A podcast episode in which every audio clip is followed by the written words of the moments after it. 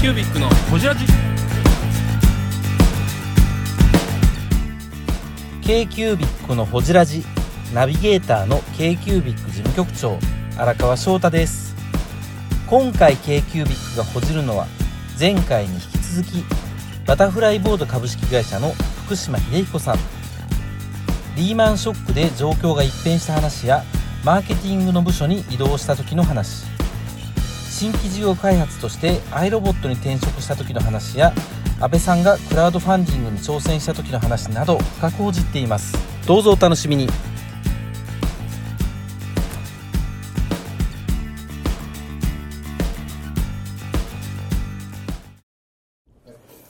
おいしい回してるかうん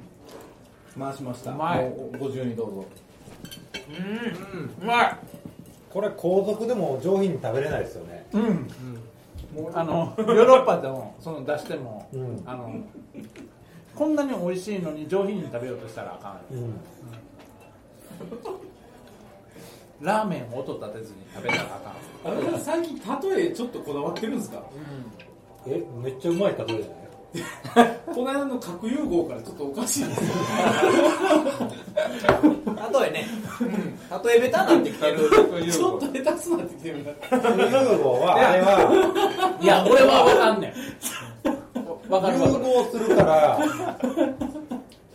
その後また拡散するんですよ新しいあの文学を作ろうとしてはる安倍文 学その今、あのね、あの、切磋琢磨のところですよね。下出したいや今日実はグループカットします あのこの時に阿部君と言うてたんだけど、福島さんは、はいあのどっちかっていうとこう理系っぽいんやけど、うん。あの言葉を新しく作る人やなと思ってて言葉ですか文を作るなんかいやもうここれちょっとだいぶ先飛びますうんよ、うんうん。やけに飛ぶあいいです、いいです、いいです。どうぞ。後で言うた方がいいか、うんじゃあ置いとく時系列が後なら。時系列が後なら。置いとくんや置いとこう。置いとことりあえず時系列追いましょうう。時系列置いましょうか。どこまで行今ったリーマンショック2008あ、そうや、そうや、そうよく覚えてんなや。偉いな。偉いな。 180回しかないそうや、リリーーママンンシショックョック2008。 2008バタフライボードのプロトタイプ完成2014なんですよまだある、まだある、まだあるここよ。の6年間まだある。まだ空白の6年間ある空白じゃないと思うけど。はいそっかこれはめっちゃ、まあ、自分の人生を左右する、、はいろんな事件そうですよねまあ、まあちょっとリーマンショックが起きたが。で、で部署が。やめろやめないって話ですよね物なくなるから、日本での開発なくなるってことですそようですね。で、まあ、当然、あの、他のメーカーに行って、同じオーディオスピーカーを開発っていうのも一つ選択肢とありました。でアメリカに行って、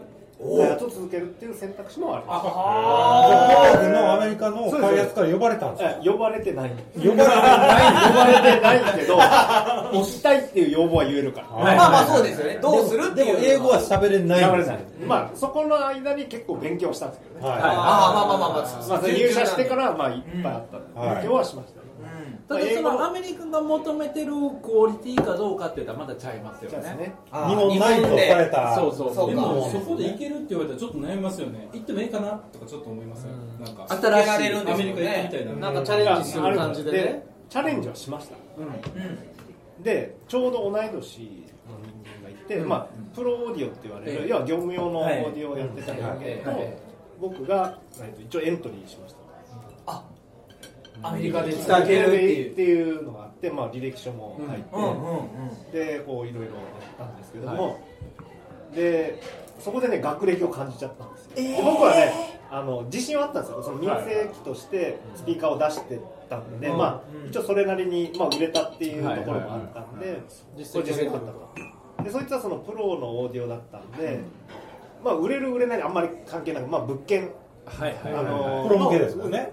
っていうところだったんで、まあ、社あの会社の貢献度が俺の方がでかいぞと、まあ、自分の中では思う、ただね学歴がねアメリカの学歴すごいですってよいうねもえげつないですアメリカの学歴まあは多分ね英語の問題も当然あったとは思うんですけど、まああのまあネイティブに喋れない、ええまあそいつは比較的もうできてたであ学歴もついてたまそんなんあるんすまあね日本のナンバーワンのはいはい逆にじゃああ東大のアメリカ東大系でのレベルで言ったらその高専は高卒みたいな感じあだからその構成って何みたいなああ、ですそうよか。ねない感そういうのがないあかーというところもありら、うんダメでしたとうんえー、で、もう一人の人は、でまあ社長推薦であの押してくれたんですけど、二2代目の社長だったんですね日本の、あ初代の社長がちょうど入れ替わった時にあーまあやっぱりその日本の開発部門っていうのはその社長が作った部署だったので、えまあ、部署なくなると同時に社長はもうやっぱり力がなくなってきて、まあ、後任に託すっていう形でなってきたんで後任がそのプロのオーディオの人だったんですよねまあそういうところもいろいろあってまあいけなかったと、まあ、どこに住もうかまでいろいろ考えてたんですけど、でもうその時になったらほんだらその坊主が日本を畳むと同時に自分も職がなくなるっていうのがもう決定づけられたってことですよね、でじゃあじゃあどうするかっていう辛いな2回目のビクターがあっての坊主があそうそうそうあの2回目二の回目ですね音響音響音で響音響でじゃあどうするかともう会社に人生左右されたくないとおお思いますよねおう2回目それのぞ方れね自信はあったんですよねこれね作ってきて、まあ、それなりに売れたじゃあどうするかといや違うこと学ばなきゃいけないとエンジニアだけではこれはちょっと厳しいぞとこはのい先世の中に生きていくはるいはいはいということでマーケティングに移れたんですよね坊主の全中で然違いまあ。すずねっとエンジニアでやってきてるけど、ある種高校、そうですそうです高専の時からずっとずっとやってるけど、マーケティングってで全然違違うう会社に移る選択肢もあったけど違うことを学んだ方が、まあ、当然マーケティングを学んで、まあ、ビジネスを知らなければあーやっぱりこの先、ね、どうなるかわからな作いったものも売れないとうんっていうところで、まあ、さっき言ってたようにそのブランドの作り方ってすごい上手だったんで、うんそれが学,、学べるんじゃないかって言って、でたまたま拾ってくれた人がいたんですねマーケティングの中で、まあ俺宙に浮いてるよっていう状態の中でいけたと。なるほど、坊主の中のマーケティングのはい方にそうですね移った。はいあ、あそういうことそうですはいはいはいはい。でも言ったらもうそのマーケティングの中ではもう本当初心者というかそうですなんです一けから学どぶたまたまあのーオートデモンストレーションって言ってやっぱそのお客さんに対するえ要は音を同じ要はブランドの音として届けるっていうことがあったじゃないですか、それってやっぱポリシーとして持ってるに加えて、お客さんにも要は坊主が伝えたいことを確実に伝えるためにはどうしたらいいかっていうことで、まあ店員さんによってバラバラになってたら、ここがいいよここがいいここダメだよって人によって変わっちゃうじゃないですか、それを統一しようというところでボタンを押すとあの要はマイクがもう製品の中に組み込まれてその環境のノイズを拾ってどのぐらいの音圧にしなきゃいけないもうオートメーション化するんですよはいボタンを押した時にどのレベルの音で聞かすべきかっていうのを判断させてそれを店頭に全部導入しようっていうプロジェクトが立ち上がった時だったんです要は誰がやってもそのボタンを押せば、うんあ坊の主ちょうどアナいいウンスが流れて、これはこういう商品でこういう特徴があって、こういうふうにいいですよっていうのをアナウンスが違う流れながでしょらっていうじゃあ聞いてくださいって言ってこの映画のワンシーンが流れてきてとかっていうのがもうプログラムで組み込お聴まれて覚化させるってことそうでだすからどんな場所でも坊主の音が音が聞聞こえこえるるっていうのがあの、まあ、音を作るっていうだけじゃなくて店頭でそれがちゃんとできなきゃいけそなれいはので直営店だけじゃなくてじゃなくて要はヨドバシカメラとかビッグカメラ北で海道であろうが大阪であろうが沖縄であろそうれがをあの要はプログラムを組んでブランディングだ、本当にそだこからそこまでやるんだよぐらいブランディングってそうですそうですねで静かな場所でもうるさい場所でも同じ音がっていうことですよね周りの音を拾ってっていうィングなんだそれって直営店があるんだはいはいはい。でも圧倒的に強いのはやっぱりヨドバシカメラさん。ヨドバシでもなんか特別のブースあるかイメージある家電量販店はやっぱ強いんで日本は。だからそこでいかにねお客さんにいい音っていう認識してもらって買ってもらうかっていうのが一番重要なところなので。でその部署にえまあ、それがマーケティング部署の中で、要は立ち上がったところだったんです、ねでそこって結構技術的ないやプログラムを組んでやっていかなきゃいけない、で要はその側を活かしてるんですねっていうところがあったんで拾われたっていうところなんですね逆にマーケティング欲しかったんですっねていうところが、まあ、たまたま音の専門家とか、そういう機械をいじれるような人そがれがそうちょうど2010年ぐらいえっ、とね2008年や2009年とかそのそれぐらいですかねそこからマーケティング何年が3年ですね3年間はいバタフライボードの福島です k q ビッグのこちらじ実際その3年間マーケティングやってどんなことを学べたんですかだからまあそこを学ぶまああの確実にお客さんに伝えていく音を伝えていくっていうところはやってるんですけども、まあ、広告だったり PR だったりっていうところももう隣でやってるんでおおそうそうですですねね感覚で伝わってくるじゃないですうんうんか、でうんまあ、うん当然会議の中ではうんうん一応一緒に会議をしてるんで、うんじゃあはいはい次どういう施策やろうか反則施策どうやろうかみたいなところも一緒になってやってたんで、うんまあ、なんとなくのそのマーケティングの概要みたいなとうんこ連ろ動はしながらやってやっるてたんでマーケティングチーム何人ぐらいですかマーケティングそこも10人ぐらいですか10ね人ぐらいで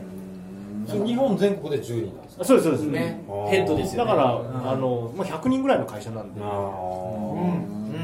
職空人のとして近いのわねこだわるポイントとマーケティングに落としていくとき一般消費者でしょ、はいはい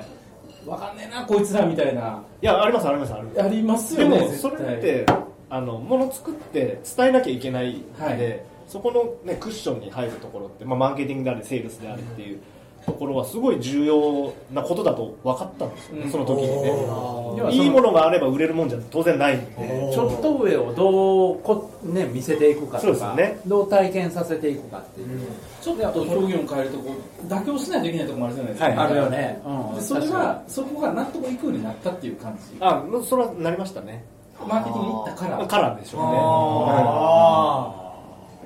いだからねあの、開発主導の製品開発うんうんうんっていうものがもうボズは強かったんですよね、ええええええだからそういうところを学んで、これだけじゃねえんじゃねえのっていうのは当然分かってきますよねお客さんの声をどうねもにら売ってれるっていうのはうんどういうことかっていう、うんだからあくまでビジネスなんで趣味の世界じゃないっていうところは学べた感じはしますよねなるほどねでもまだ2013年なんですよ、うんでこの後何が起きますその後転職ですよねてで転職またで、転職まあ、そこで、まあ、その先やっぱマーケティングまだ2社目ですからそっかマーケティングを学んでたとしてもビジネスは学べないんですよね、はいもうちょっともう一個上の上流工程でえなんでそこに欲が出てきたんですかその元は自分がそのあのまあ好きなものを作るってなったやのっにぱり今度そこでグローバル化の流れがあって、まあ、アップルさんっていうものがあって、うんはいアップルのやり方がやっぱりグローバル、まあ、外資系の企業のスタンダードにメーカーとして、まあ、ダイソンにしても、まあ、ボーズにしても、まあ、同じような、まあ、本国で決めた、まあ、製品だけじゃなくて、えーとマーケティング手法だったりとか、クリエイティブだったりとかっていうのを本国で決めてそれを一斉に全部でばらまくとか、ああはいはいはいはっていうところでちょっとやりがいがちょっとだいぶなくなってくるわけですねうん自ーう分たちでわだから目は伝達屋さんになっちゃうっていうあーいもう末端になっちゃうというーか坊主のマーケティングこうだってアメリカで決められちゃってはいもうそれを実行するのみってはいいはいはいう形になっちゃったんでこれはどうかなでうん学びたいところってそこじゃないよねっていうところがあったんうでんじゃあ転職するかうとんでビジネス学べるところをビジネスを学べるところ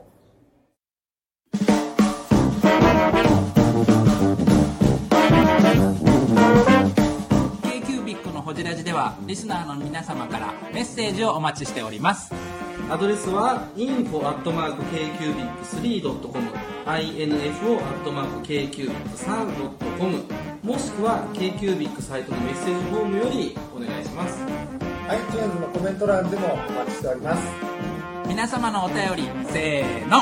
お待ちしています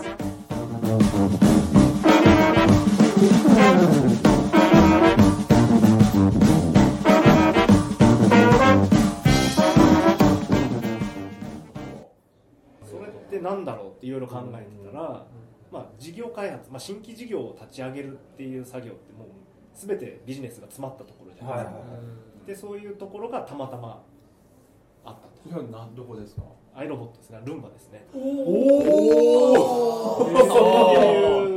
ろで、たまたま、ままあ、たまた来たよロボットでロボットがまた来るわけです よ戻っていたうん技術者の行く筋道じゃないけれどそそうういなうんで開発はできないんですよね、うんあくまでもうんあの販売会社としてだったんで、うんマーケティングとセールうスんうんええだったんですよね、ええただその中であの、まあ、入ったのは第二のルンバを探せだったんですよあの要は2013年のアイロボットですもんそうでねすよね今の6年前6年前うん日本ではメジャーでしたねもう市場でも出てるよもう売れてる。うん、ドンってだ来かてるら、ドンって来てる僕ドンとが来て群馬が衝撃があったって群馬が出てから10年目ぐらいでまた入ったんですね、だからもうちょうどこうなって一気にこう立ち上がるところのここの辺の、ちちなみに入った部署は何やが新規事業開発で、あのその時は販売代理店なんですよ、うんエクスクルーシブな販売代理店としえええて会社があったんですね、アイロロボットジャパンじゃないんですよなるほどなるほど代理店要はアイロボットと共に成長してきた販売代理店だったまあ言うたら日本アイロボットしかなかったわけです問屋ですそうですそうですはいはいはいでそこでそのねでサンのルンバを探せっていうコピーは会社ががあミッションとして与えらミれッまショしンたとして与えられる事業開発やから、アイロボットをもっと成長させなさいじゃなくて、じゃなくて第二のを探すところに配属になった。で要は海外のスタートアップのもうあの要はルンバが10年かかって大きくなってきたんですけども最初ってもう全然もう使い物にならないぐらいの要はおもちゃだったロボットっていうものがまあ当然ね進化してきてでしかも市場として日本が作ってきた部分があるのでそれに当たるアイテムが何かないかないかっていうところで入ったっていうのがってことは新規事業開発ってことは買い付けに行くってことえー、と海外に行ってあの新しい商材を見つけて、その展示時会なりなんなはりちょうど展示会だったりあとはクラウドファンディングキックスターターインディゴーゴーっていうのはいはいはいがぐいっと伸びている時だったんで、あーそうそこに行けばなんかあったりするんで,、うで見つけてコンタクトしてで日本に進出しないみたいな形でアプローチをかけてそいうくいみうたのいなでキックスタートとのあそうクラウドファンディングっていうのをそこで知ったっていうのクがラウありドまファンデすよねィングっていうシステムとのつながりがありましたありました安倍さんが初めてクラウドファンディングしたのは何年ですか2012年その1年前や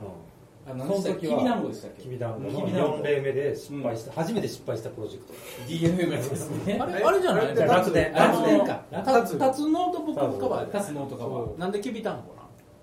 いやああれクラウドファンディングやったんですかきびたんごってどういうことえだって俺安倍さんと仲良くなった理由ってそれだもんそうそへーの時の ISOT 連動できびだんごでクラウドファンディングの企画をやったんですよん。やってた。うんめっちゃテレビ出たんですよ。そう、ねその時珍しいからこれは何やらこれはで文具で初めてのクラウドファンディングが僕やったんですよそう。だから、そして初めて失敗したのが僕やったんですよでクラウドファンディングを知りたくて、うんわざわざあの安倍さんに、んあの高木さん経由で連絡してもらって、そう ISOT で来たんですよそそううか会いに行ってよう考えたら君はっちここからやもんねそうでそあ、ほんでここう。そうそうそうそう忙しいのにものすごい長めに長話するやつかと思ってすごいすごいそうあのすごいよすごいよむっちゃ失敗ありがとういやそう、うん、あのもうほんま失敗してくれてありがとう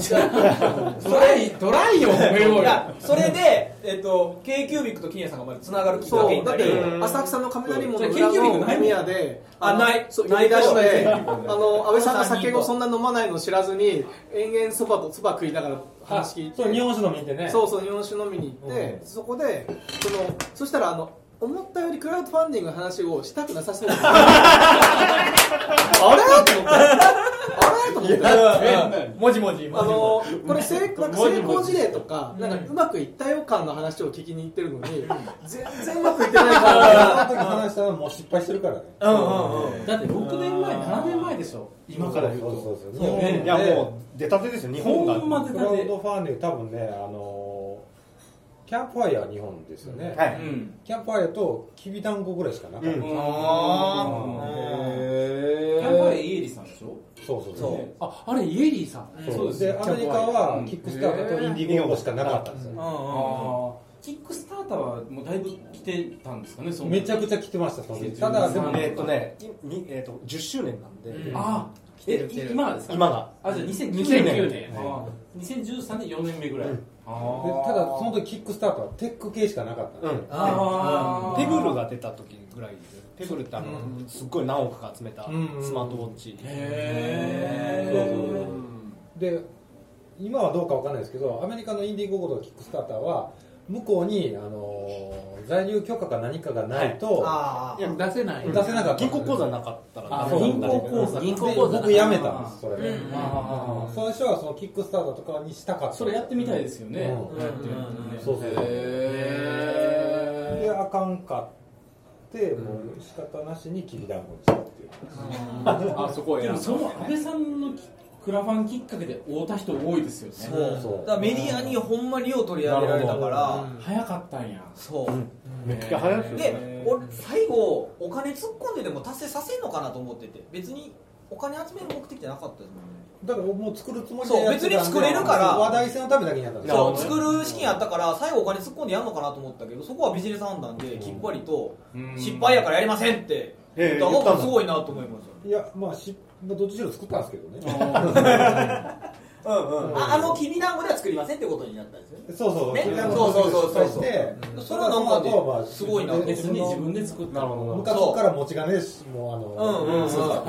うん男気出したけどそれで初めてだってあ一人で文具作る人いるんだって分かったわあけそれがうんそうあとなんかそうそうその時にそうで文房具屋さよかんった大賞に一人分で作ってる文房具作ってる人たち集めて特集後ろで組もうんうんううんそれで呼んでもらったんですよねうんうんうん僕が呼んでもらったんですうよんアメロンが自腹切ってくれたおかげで今ここがあるうんあまだ在庫残ってます 買おうか買おうと思いますその時ってもうやめてましたやめてましたねもうやめてるんやめてあやめてから ISO 店も出てたしうんそっかじじゃあ創業は安倍さんの方が早いんですねバタフライボードよりもそうでそうすいうねことですねなんでなんで2011年には仕事始めて2012年にはもう辞めてる2011年の末に辞めてるんですよえー、ブングスキーラジオです。ブングスキーラジオ1年以上やってきてます。ブングスキーラジオ、小野さん、どんなラジオですかえーと、2人がボソボソ話して、1人がハキハキ喋るラジオですね。高橋さん。えなんですかね用意してませんで した。あー楽しい曲やってます聞いてね 全然楽しそうじゃ な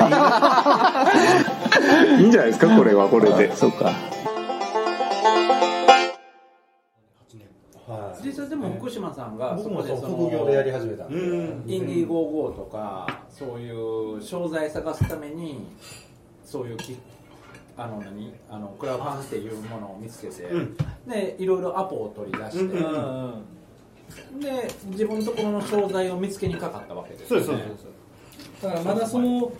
アイロボット社の中で新商材を探すとそうですバタフライボードはあちょっと僕まだくださいまだまだその時アイデアなかったリンクしないですうよねん、まあその前ですよねまあその前ですね、その時にそのクラファンの可能性を感じたんですかあは感じてましたすごい勢いを感じましたでバンバン出てくるんで、ですよねうんでこんなのが見たことねえぞっていうのがいっぱいあったんで、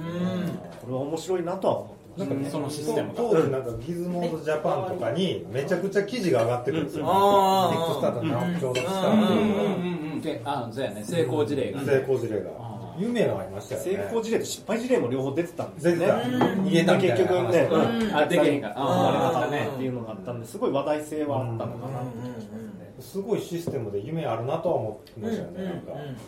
で2013年でアイロボット社に入り、はい、新規事業新規事業あ2012年かな入ったのが、の1月1日に入社したんで、はいおいおいでえーおそ正月こにから新規事業をやって、キックスターターを見見たりとかも当然してたんですけど、ある程度俺が入る時に商材は決まってたっていうのがってあもう決まってたああこれに行こうかみたいなネクストメンバーは大体決まってたんです決よまってたんで、僕が新規事業第1号として入ったんですよね、はいはいはいで入ってお前これやるからなという感じで入ったんですよあーこれ売っていけとあもうこれをやると面白いよみたいな、ででそれって、まあ、あの睡眠系なんですよね睡眠系でガチの脳波が取れる睡眠系なんですよここのヘアバンドがありますえで今でさえ、まああのまあ、一般的になった睡眠を測るっていうのが、その2012年の当初ってちょっと早かったんですよね何やったら今アプリ化されてまいすもんやねそうなんですよ、でガチのアルファ派だったデータ ガチ医療機器みたいなのねやで医療機器問題があって、ええでああやっぱり僕全くそのジャンルって全く知らないんですよ、はいはでしかもボストンに行けって言われて、行ってその人たちと会ってでいやえー、と薬事法に詳しいそのコンサルみたいな人がここにいるからっつってはいはいはいちんぷんかんぷんなんですね英語もちんぷんかんぷんな んだけどその内容も専門用語ですもようね今まで音響しかやってないからこれやばいという形になったんですけど、やばいぞとまあ、当然周りに助けられてえ、日本でローンチするぞってなった時に、その会社が力尽きちゃったんですよねあよあそう日本もうが元会社ボストンの元会社が元会社があちょっと早すぎたんですよあるあるやなはちょっともうわかるわとんがりすぎて、まあ、すごいんだけどお客さんがついてこなかった、うんうん見た目が怖かったんですようんうん見た目うんもあるとめっわちかゃる取れるんだけどここ巻くのどうなのそうそうそうそうそういっうてはいわかるもう根本的なとこなそうそうそうそうんで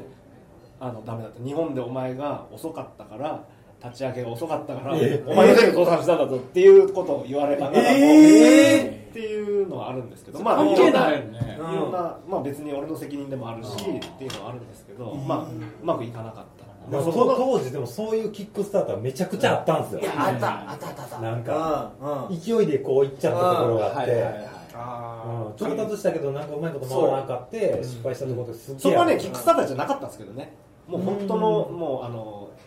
アメリカの某大手がバックでついてる、はいどっはいか出資したりとあるあるあか、るとかっていう出資してうんはいはいはいいうところだったんですけど、早すぎたと、日本も散歩も早いタイミングでローンチしちゃって、うんアメリカではアメリカの俺アメリカの俺アメリカの俺早すぎた早すぎ時代先取りすぎるねいつもいつも時代早す先取りすぎるいや俺でも大事なとこ石橋叩いてるからね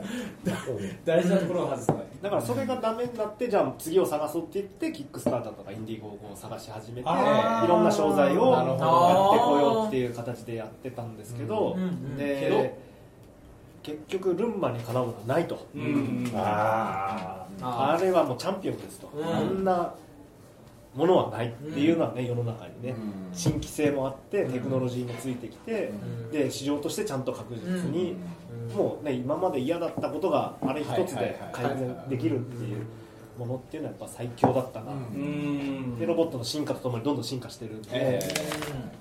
という結論でしたねいやーここまでたまためますねたためるねでであの、まあ、新規事業からあの今度アイロボットのプロマネとして